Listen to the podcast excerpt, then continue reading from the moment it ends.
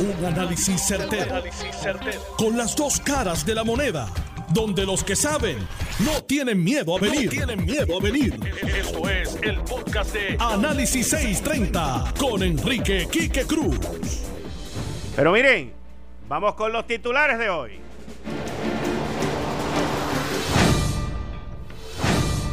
Gobernadora constitucional Wanda Vázquez reparte, reparte, reparte, reparte, reparte y no se acaban los billetes federales. 2.240, 625, 863 con 80 chavos, millones de dolaritos federales. Pero bendito sea Dios, los números del de la secretaria del Departamento del Trabajo no cuadran, mi hermano, no cuadran. Hemos tratado con cuatro calculadoras, el análisis en breve.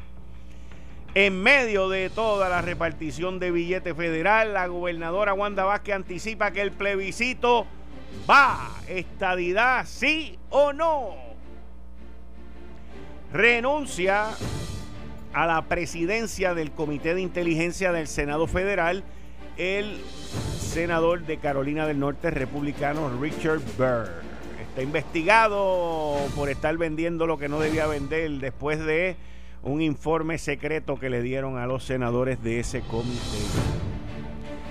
Se rumora y se confirma que lo que se conoce como el US Post Office la oficina postal de los Estados Unidos, oficina, el US Post Office, eh, ha lanzado un proceso de revisión interno sobre lo que cobran por paquetes. Y esto es algo que viene empujado por el presidente Donald Trump, que dice que cobran muy poco a los Amazon de la vida y a otros que están con contratos de muchos paquetes y amenazó con aguantarles 10 mil millones de pesos del COVID que estaban ahí. Así que hoy es jueves. A las 5 y 30 voy a estar con los 5 minutos con mi psicólogo, el doctor en psicología Abdiel Cruz. A las 5 y 40 entra Atilano Cordero Vadillo y a las 6 de la tarde seguimos con Atilano Cordero Vadillo, con el economista Antonio Rosado y con la licenciada Zoraida Buxó. Esto es Análisis 630 que acaba de comenzar. Son las 5 de la tarde en todo Puerto Rico. Puerto Rico. Hora de escuchar la evolución del análisis con el gabinete de expertos de mayor conocimiento en la radio puertorriqueña. Las fuentes más confiables. Fiscalización sin colores el Estado no puede pagar por la vagancia, el Estado no puede pagar por la ineficiencia, no puede pagar por la indecisión. Con las dos caras de la moneda, siempre en busca de soluciones. Es hora de escuchar a Enrique Quique Cruz en Análisis 630. 5 y 5 de la tarde de hoy, jueves 14 de mayo del 2020. Tú estás escuchando Análisis 630. Yo soy Enrique Quique Cruz y estoy aquí de lunes a viernes de 5 a 7. Un saludo a todas aquellas personas que un agradecimiento que continúan laborando mientras nosotros seguimos encerrados, los que trabajan en la cadena de servicios de salud, los que trabajan en la cadena de servicios de alimentos, los que trabajan en la cadena de seguridad, los que están en los muelles, los camioneros, los de las gasolineras, todos ustedes, gracias, gracias, gracias. Esta es la semana del maestro, tengo entendido también, y la gobernadora anunció dos mil billetes ahí para un bono, pero para mil y pico de maestros que son los que han cumplido con, el magisterio y han sobrepasado sus metas. Sí, felicidades a los maestros, que creo que es mañana. Hoy es el Día del Estudiante. Los estudiantes deben de felicitar al secretario de Educación por tener tantas vacaciones, tanto tiempo fuera de la clase. Olvídese que aquí no...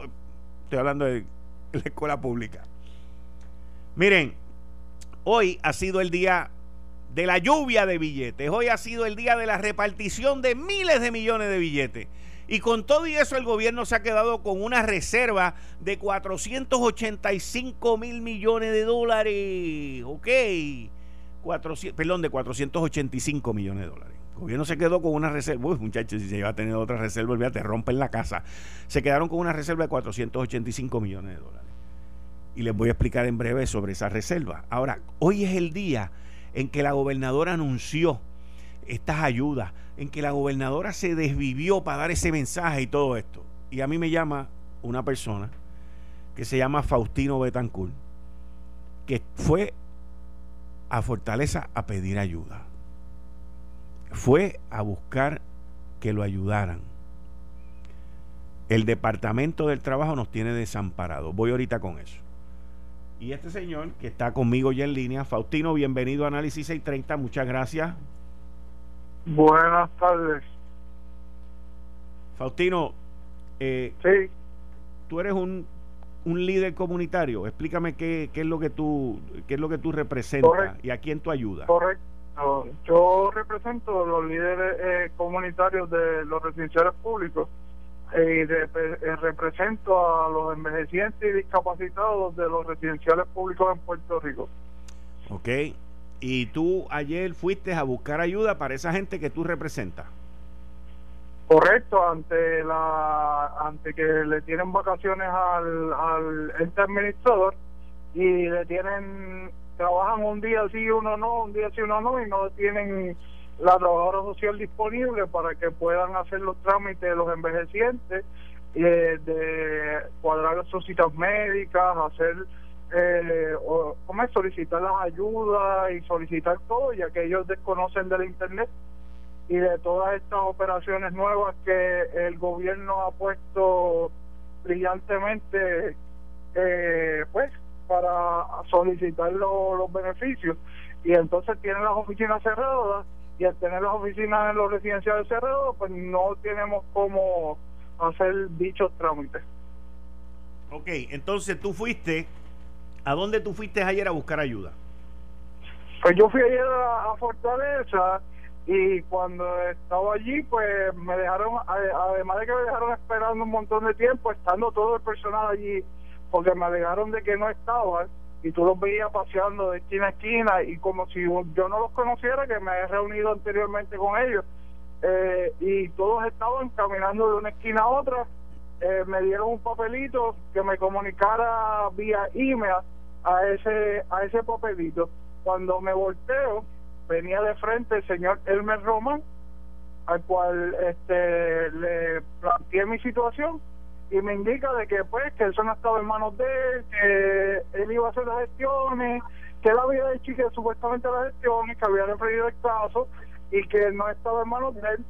Y le dije, mira, eh, yo conozco, soy retirado de la Guardia Nacional y este conozco al coronel Hernando Claudio y pues efectivamente comenzó a hablar del coronel y pues yo me quedé en silencio porque nunca esperé que de parte de él viniera esto cuando yo lo que fui fue a buscar ayuda para poder ayudar a estos viejitos que todos los días yo busco eh, comida y les llevo comida a cada uno de mis 18 viejitos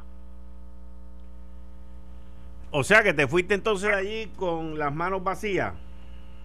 Eso es correcto. Ya, rayo. O sea que todo esto terminó en despotricar contra Claudio y en decirte que esto no es mío. Que él, que no, que eso era en Fortaleza, que él no tenía que ver ahí nada, eh, ¿cómo es? Eso fue lo que me dijo, que él no tenía que ver con esa parte, que él iba a hablar con Luis eh, Fernando Trinchet Luis Carlos, que es el secretario de la vivienda, que también en múltiples ocasiones le he solicitado tanto a él como a William Rodríguez reuniones para establecer muchas cosas que están sucediendo, muchas irregularidades que están sucediendo en el Departamento de Vivienda y pues ambos no me han atendido los comunicados. El único que ha respondido es el licenciado Ayala, pero por la cuestión de que quieren que uno le haga el trabajo que se supone que ellos están pagándole a estos entes privatizadores que tienen en los residenciales públicos. Estamos hablando de, de, la entidad que está allí administrando los residenciales públicos que se supone que estén dándole un servicio a ustedes y tú me dices que no se lo están dando. Eso es correcto. Primero no iba. Había que acceder a un área de internet eh, para notificar todo o hacerlo por, por una línea de emergencia que supuestamente tenía pero tú llamabas a la línea de emergencia y más peleabas con la persona que, que dejaba el mensaje, porque la línea de emergencia es para cuando tienes un tubo tapado o para cosas así, no para cuando necesitas comida, cuando necesitas medicamentos, cuando necesitas esas cosas así que muchos de nuestros ancianos en los residenciales públicos están en la necesidad de esto y día a día pues yo he tratado de ayudar a los míos, los de la comunidad de los lirios en Cupé, eh, ya que pues el ente administrador brilló por su ausencia al principio y ahora pues vienen un día sí y uno no. Muchas gracias, Faustino. Muchas gracias. Vamos a, vamos a trabajar con eso para que le contesten rápido. Si para mañana no te han contestado, me llama y volvemos a hablar aquí de, de todos los usodichos que te dijeron que fueran al Internet, personas mayores, personas que en algunos casos quizás no tienen Internet pero está, estamos bien.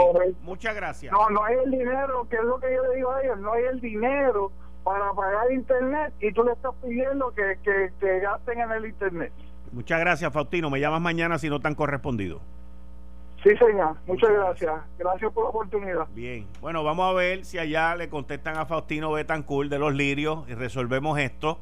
Esto no se resuelve con un sitio, un website, una, una cuestión de internet hay que ayudar a esta gente. Hay mucha ayuda, hay mucho billete, hay mucho billete, señores.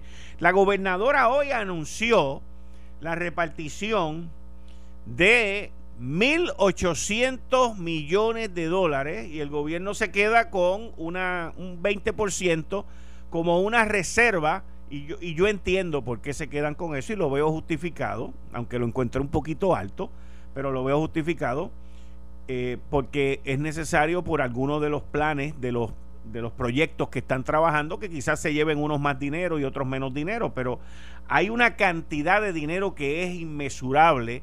Se tiene que gastar, mis queridas amigas, amigos, antes del 30 de diciembre. Antes del 30 de diciembre.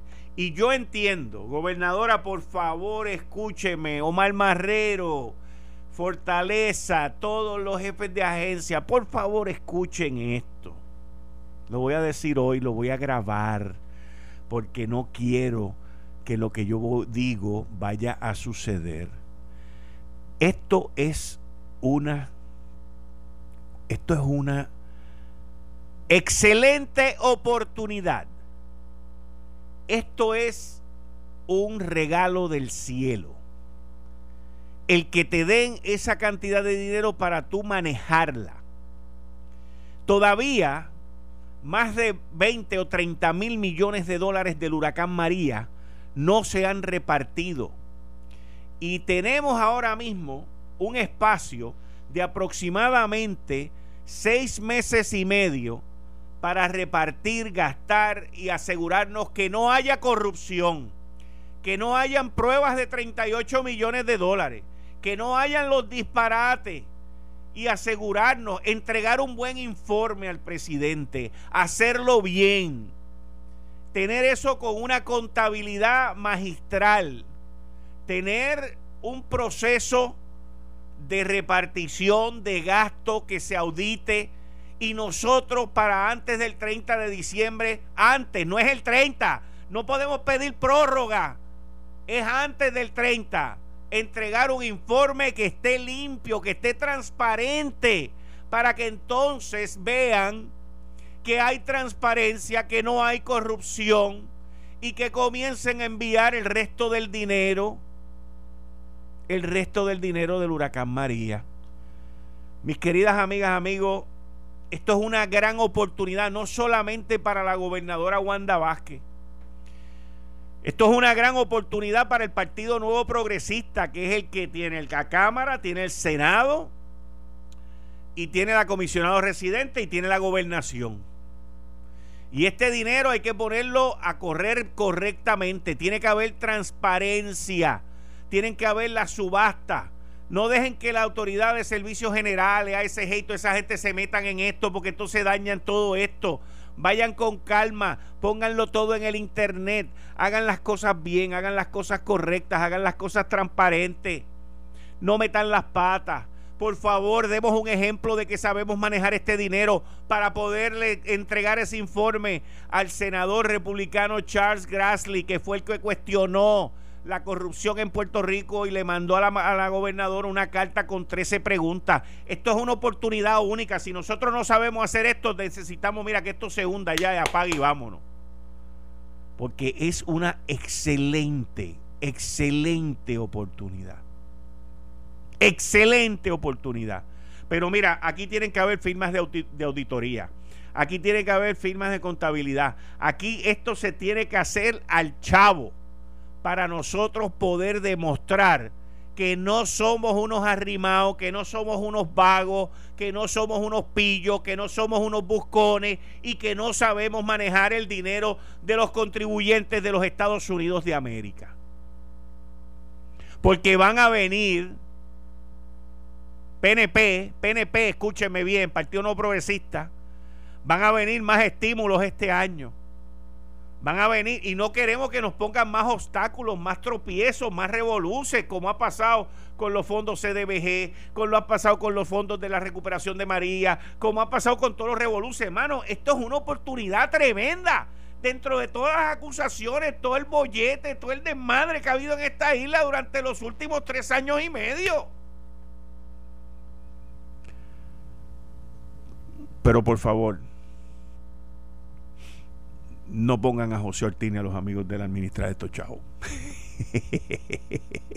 Un saludito dentro de los apagones y los desmadres que tenemos aquí con Autoridad de Energía Eléctrica. Que ese es mi próximo tema. La Autoridad de Energía Eléctrica, mis queridas amigas, amigos, no saben cuándo va a bajar la luz. Nos han echado la culpa a nosotros. Nos han echado la culpa a nosotros, José Ortiz nos ha echado la culpa de que la luz subió porque nosotros estamos consumiendo mucho. Ay, Dios mío. Yo me pregunto a este señor cuando era chiquito si todo el tiempo le echaba la culpa a la maestra cuando sacaba malas notas. Es lo único que me puedo, porque él nunca tiene la culpa de nada. Nunca tiene la culpa de nada. Pues ahora resulta que la culpa la tenemos nosotros, porque nosotros estamos consumiendo mucho. Pero yo le pregunto, por, por, saber nada más, proporcionalmente, escúcheme bien, proporcionalmente, proporcionalmente, la cuenta del agua ha llegado tan alta como ha llegado la de la luz, porque estamos en la casa. Mire, nos estamos bañando más. ¿Ok? Nos estamos lavando las manos más. Nos lavamos la cara más. ¿Ok? Lavamos más ropa. ¡Oh! Bendito. Lavando ropa, eso es, mira, a todo switch ahí, porque uno llega, se quita la ropa para la lavadora y a bañarse. Todo es con agua. Le pregunto, proporcionalmente, yo sé la contestación, proporcionalmente, ¿la luz ha subido tanto como el agua? No. ¿Usted sabe por qué la luz está tan cara? Esto lo saben ellos. La luz está cara porque no fueron, fueron torpes, fueron testarudos. Bueno, una persona nada más, esto fue José Ortiz. Fue torpe, fue testarudo, fue bruto, fue inepto por no querer arreglar Costa Sur y no resolver el problema de Aguirre, que son dos plantas que operan con gas. Porque lo que él siempre quiso era alquilar las maquinitas esas para ponerlas alrededor de todo Puerto Rico a un costo de 70 millones de dólares y como su meta era esa, sacó al gerente de la planta de Costa Azul porque él dijo que lo podían ellos mismos podían reparar.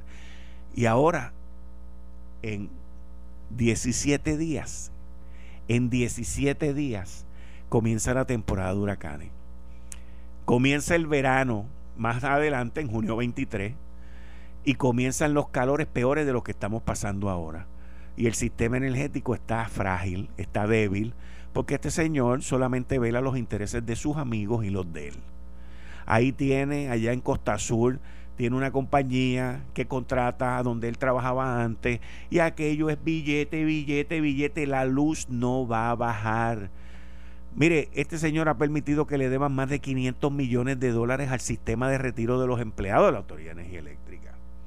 Pero vuelvo y les repito a la gobernadora que hoy repartió 2.240, 625 mil 863 con 80 chavos de millones de pesos. gobernadora. José Ortiz ha trabajado ya como con seis gobernantes. Creo que son cinco o seis. Ninguno de los que lo ha mantenido a él han logrado revalidar. Tenga eso bien claro, porque la mancha va con usted. Y este señor es un arrastre que usted lleva. Y hasta ahora lo han protegido, lo han mantenido y pagarán las consecuencias eventualmente, eventualmente. Están bajándole el voltaje, están reduciendo el voltaje. Los otros días publiqué yo en mi cuenta de Twitter un, un, voltaje reducido. En vez de 120, creo que era 114 o 116. Le están bajando el 4% cuando se ven con el Niágara en bicicleta que se va a ir la luz. El área oeste lo apagan, el centro lo apagan. Son barbaridades lo que están ocurriendo. En esta no han apagado tanto porque recurren a reducción de voltaje, que lo que hace es dañar los enseres eléctricos. Los enseres eléctricos, mire, si a usted se le está dañando la nevera, se le está dañando la lavadora, mira, Utuado está sin luz desde ayer. Me acaba de mandar uno por aquí. Utuado está sin luz desde ayer. Así que, esa es lo que vive el puertorriqueño. Y entonces, hoy le preguntaron cuando estuve en Lo Sé Todo, le preguntaron a la directora de servicio al cliente cuándo era que iba a bajar la luz, que ella no sabe. Una compañía que hace unos estimados y le echan la culpa entonces al negociado de energía eléctrica. Miren esto. No, no, no, no, si aquí nadie tiene la culpa de nada. Y esos son los problemas que yo le digo, esto no falla. Mira, este, este, esta primera media hora yo la voy a guardar, porque ya dije lo de ahorita y ahora voy a decir lo próximo el lío con la luz va a explotar entre una o dos semanas antes de las primarias. Acuérdese que se lo digo. Acuérdese que se lo digo. Acuérdese que se lo digo. Esto no hay quien lo despinte. No hay quien lo despinte, mis queridas amigas, amigos. Eh, estás escuchando el podcast de Noti1. Análisis 630 con Enrique Quique Cruz. Buenas tardes, Quique, y buenas tardes a toda la radio escucha y radio oyentes. Cuénteme, doctor.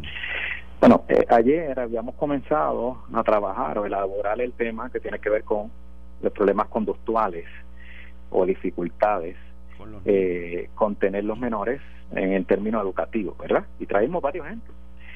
Hoy vamos a traer un concepto que se ha desarrollado en los últimos años, se llama la inteligencia emocional eh, o inteligencia múltiple. Eh, por muchos años el sistema educativo endiosó la inteligencia. Eh, las investigaciones um, internacionales se dieron cuenta, los análisis, los metaanálisis, debo de mencionar, se dieron cuenta de que era más importante desarrollar la inteligencia emocional que la inteligencia global, el IQ, el buen llamado IQ. Um, para eso hay varios modelos que se desarrollaron y los voy a traer de forma simple y voy a traer, voy a manejar hoy recomendaciones. Eh, la inteligencia emocional construye o maneja a que el menor pueda trabajar la crisis de forma distinta y pueda procesarla.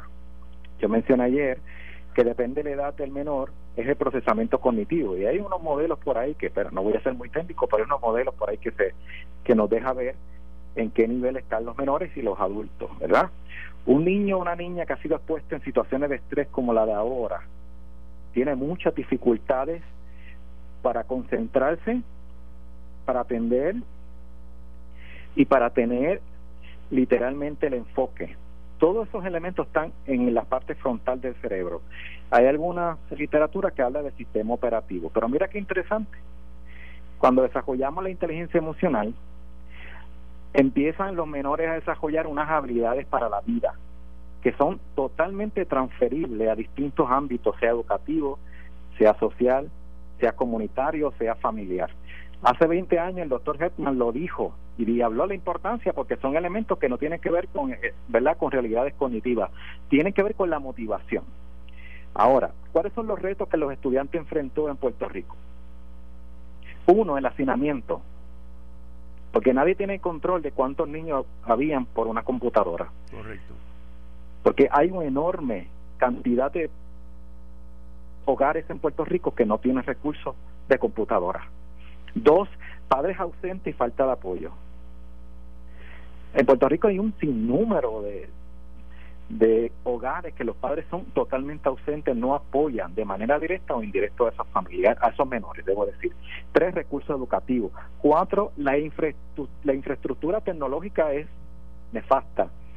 Sexo, el aislamiento, el sedentarismo, estar todo el tiempo en la casa, estudio pero no hago más nada, la ansiedad, el estrés, la violencia doméstica la violencia de género que se está desarrollando en niveles preocupantes, etcétera, etcétera.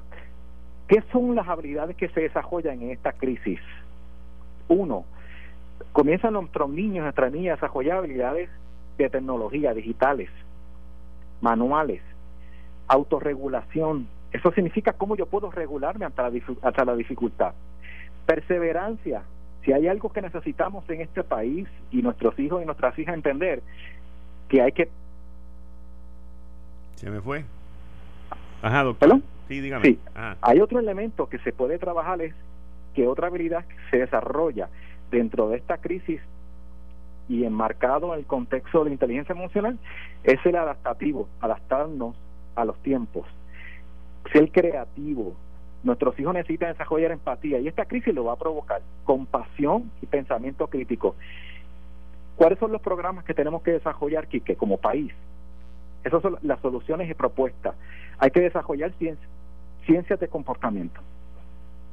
Hay que desarrollar proyectos digitales. Hay que desarrollar proyectos de arte y de música vía el Internet. Hay que desarrollar deportes internos en nuestra casa. Hay que desarrollar el pensamiento del aquí y el ahora, esa relajación. Y hay que entender que nuestros hijos y nuestras hijas deben tener un programa de emprendimiento. Y termino. Eh, yo he tenido la experiencia que, ¿verdad? Mi hijo me pide algo y yo le digo, bueno, eh, yo te puedo dar eso siempre y cuando tú me puedas corresponder a esto. Y él tiene que, es un reto para él, conforme a la edad que tiene, ¿verdad? Pero él tiene que poder eh, ser responsable. En la edad tan pequeñita que tiene, entender que el emprendimiento es importante para lograr algo. No todo el tiempo papá le va a regalar, él tiene que ganarse también lo que desea y lo que sueña. Yo creo que esto es lo que nos, nos enseña el COVID-21. Okay. Yo eh, me quedé ayer sorprendido eh, por el planteamiento, porque eh, la gente, digo, no la gente, pero yo por lo menos creo en un modelo de, de enseñanza en donde los estudiantes van a los salones de clase y todo ese tipo de cosas. Hoy, yo, hoy yo estaba hablando con uno de mis hijos y me estaba diciendo eh, que las universidades en los Estados Unidos, y me imagino que en Puerto Rico también, están experimentando un problema pero bien grande porque no se puede ir a clase y ellos cobran por porque tú vayas a clase, ellos no cobran. Correcto. o sea, como me dijo él, eh, papi, una universidad no te puede cobrar ahora 60 mil pesos por darte una clase en el internet. Correcto. Y ahí es donde está el reto grande que estas universidades muy prestigiosas en la nación norteamericana se están encontrando con esta situación del, del COVID. Hay, hay un detalle, este, Quique, bien importante. Hace unos meses atrás, eh, yo estaba trabajando en parte de manejar ¿verdad? la implementación de, de unas universidades. Y aunque usted no lo crea, las universidades ahora mismo han tenido pérdida de matrícula de estudiantes. Están encaminadas a desarrollar sistemas online porque es, el movimiento que ellos esperan en los próximos años que le va a proveer eh, la cantidad de matrículas que necesitan. O sea que ya se estaban preparando las universidades. Es un gran reto. Ok. Bueno, doctor, muchas gracias. Nos vemos mañana. Gracias a usted. Bien. Bueno, mis queridas amigas, amigos, ahí ustedes escucharon al doctor en psicología, el doctor Abdiel Cruz. Y ya conmigo está Atilano Cordero Vadillo, como todos los jueves. Bienvenido, Atilano, bienvenido a Análisis 630. Muy buenas tardes, Quique. Un placer oírte y, y un honor, como todos los jueves, estar compartiendo con toda nuestra distinguida radio audiencia. yo sé que hoy vamos a hablar del aguacero del dinero. Uh. A mí me gustaría dejar el aguacero del dinero cuando entre el economista que le gusta esa, esa palabra. Pero entonces yo voy a comenzar hoy con si estamos preparados nosotros para la, la reapertura de, de la economía y, y, ciertos sectores comerciales en Puerto Rico.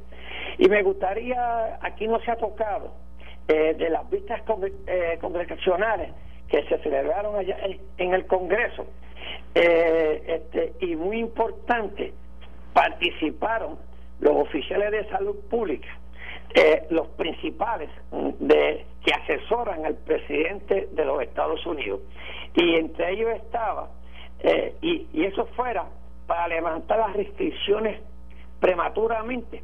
Eh, eh, estaba ahí el doctor Anthony Fauci, ah. director del Instituto Nacional de Alergias y Enfermedades. Sabe que ese es el que siempre está ah, acompañando al señor presidente Trump.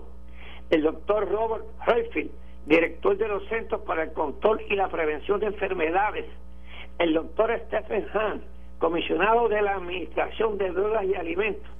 Y el almirante Brett P. Giro, su secretario de salud, ellos testificaron ante una audiencia especial del Comité Senatorial de Salud, Educación, Empleo y Pensiones.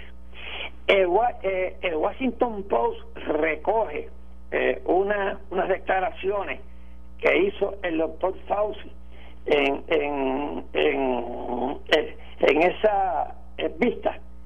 Y dice que el doctor Fauci, y lo voy a citar, eh, los, los estadounidenses experimentarán sufrimiento y muerte que podían evitarse, así como daños económicos adicionales, si los estados ignoran las pautas federales, incluida la demora en la reapertura de la mayoría de las empresas, hasta que vean descensos dramáticos en los casos. Claro, eso es, eso en Estados Unidos, eso es el caso que tiene Puerto Rico. Dijo también que el número de muertos en Estados Unidos por el coronavirus es probablemente más alto que los 80 mil reportados hasta esta fecha y estaba juntando por ahí un número en Nueva York que podían pasar de, de 20 mil más. El, eh, el periódico de Hills, ¿ok? dice y cita nuevamente a Fauci, que también advirtió sobre las consecuencias realmente serias si los estados reabren demasiado rápido durante la pandemia de coronavirus. Su preocupación es que si algunas áreas, ciudades, estados o lo que no implementan estos diversos puntos de control y abren prematuramente, sin tener la capacidad de responder de manera efectiva, eficiente, la preocupación del doctor Fauci es que comenzará a haber pequeños brotes que podrían convertirse e, en el inicio de la pandemia. Entonces, en, en otra nota del doctor Reifel, declaró que aún no estamos fuera de peligro pero estamos más preparados. O sea que se dice que ya están más preparados los Estados Unidos. Sí. En resumen, sin embargo, los principales expertos en salud de Estados Unidos aconsejan tener paciencia, precaución a medida que los estados levanten las restricciones de refugio en el hogar. Yo creo que en Puerto Rico no tenemos el caso de Estados Unidos ya aquí las muertes, pues son, gracias a Dios, son mínimas, los contagios no son tan acelerados. Y sí, yo creo que la gobernadora no anunció nada hoy en su mensaje, yo creo que fue porque estaba tan emocionada repartiendo tanto dinero que, va a dejar que va a dejar que e, esa noticia o para fin de semana o la semana que viene. Pero yo creo que ya la semana que viene podemos ir habilitando la reapertura de la economía y el sector comercial especialmente, ¿ok? Tomando todas las precauciones para, para la seguridad de dos cosas, de los empleados. Es muy importante la seguridad de los empleados, la seguridad de los clientes.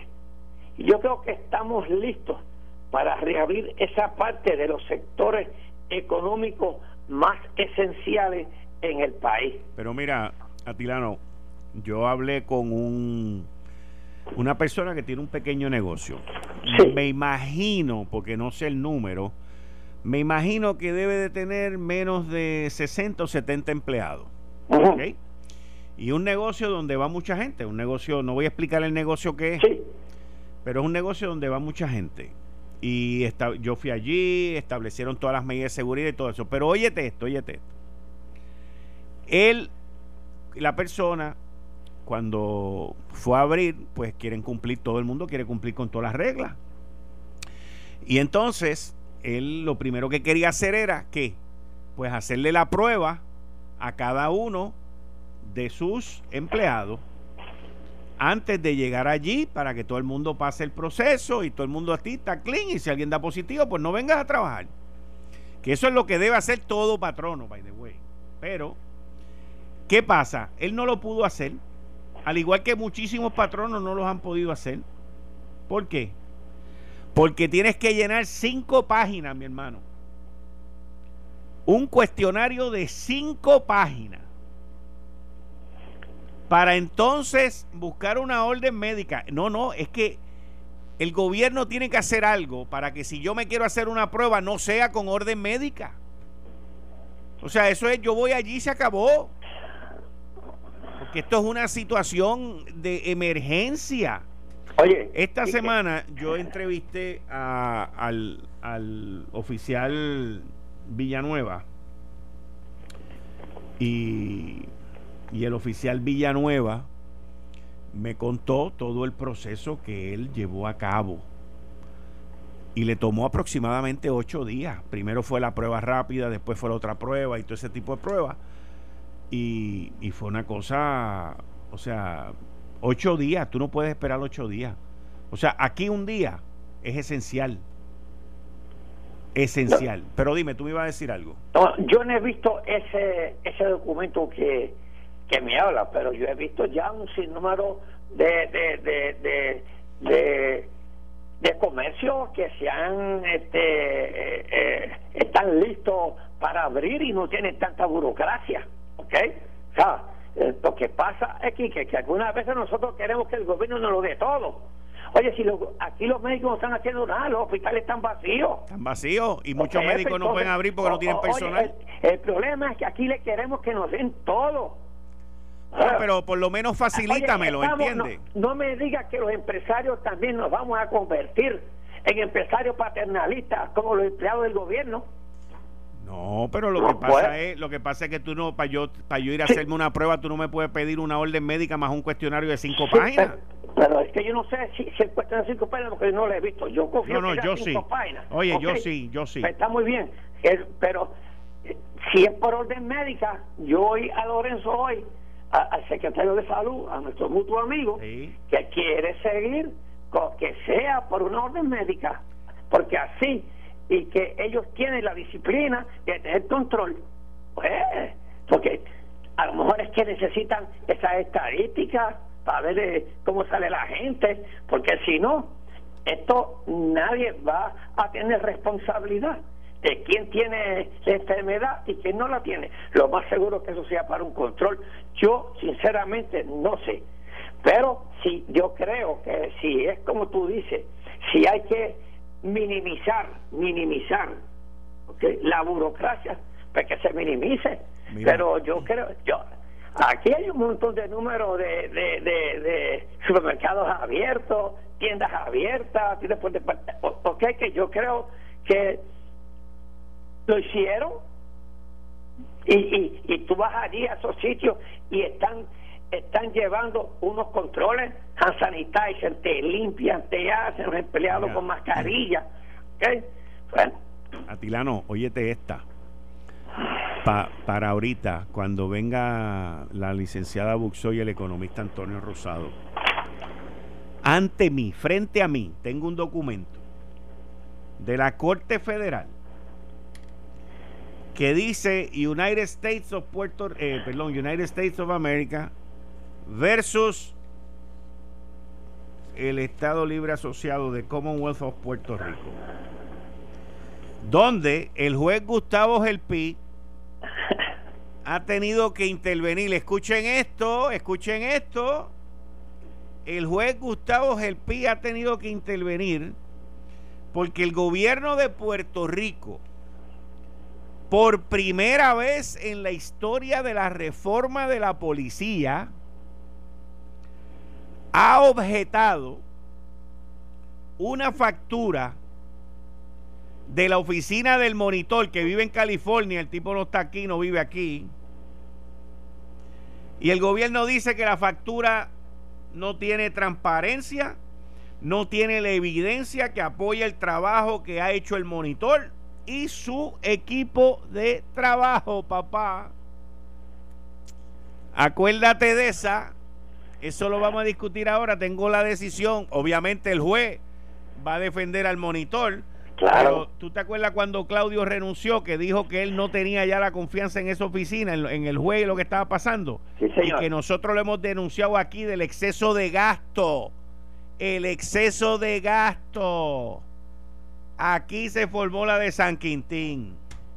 Y qué bueno que el gobierno hizo eso. Qué bueno que el gobierno hizo eso. Felicito a la gobernadora que aunque eh, aunque el juez, que es parte de esto, el juez es parte de esto, aunque el juez le haya, la decisión haya sido en contra del gobierno, abrió la caja de Pandora que nosotros hemos venido denunciando aquí del exceso de gasto que hay en esa oficina. Y los policías andan, andaban por ahí sin mascarilla, andaban por ahí sin un montón de cosas y estos tipos cobrando noventa y pico de mil pesos. Esto fue el, podcast de Notiuno. Análisis 630 con Enrique Quique Cruz. Dale play a tu podcast favorito a través de Apple Podcasts, Spotify, Google Podcasts, Stitcher y notiuno.com.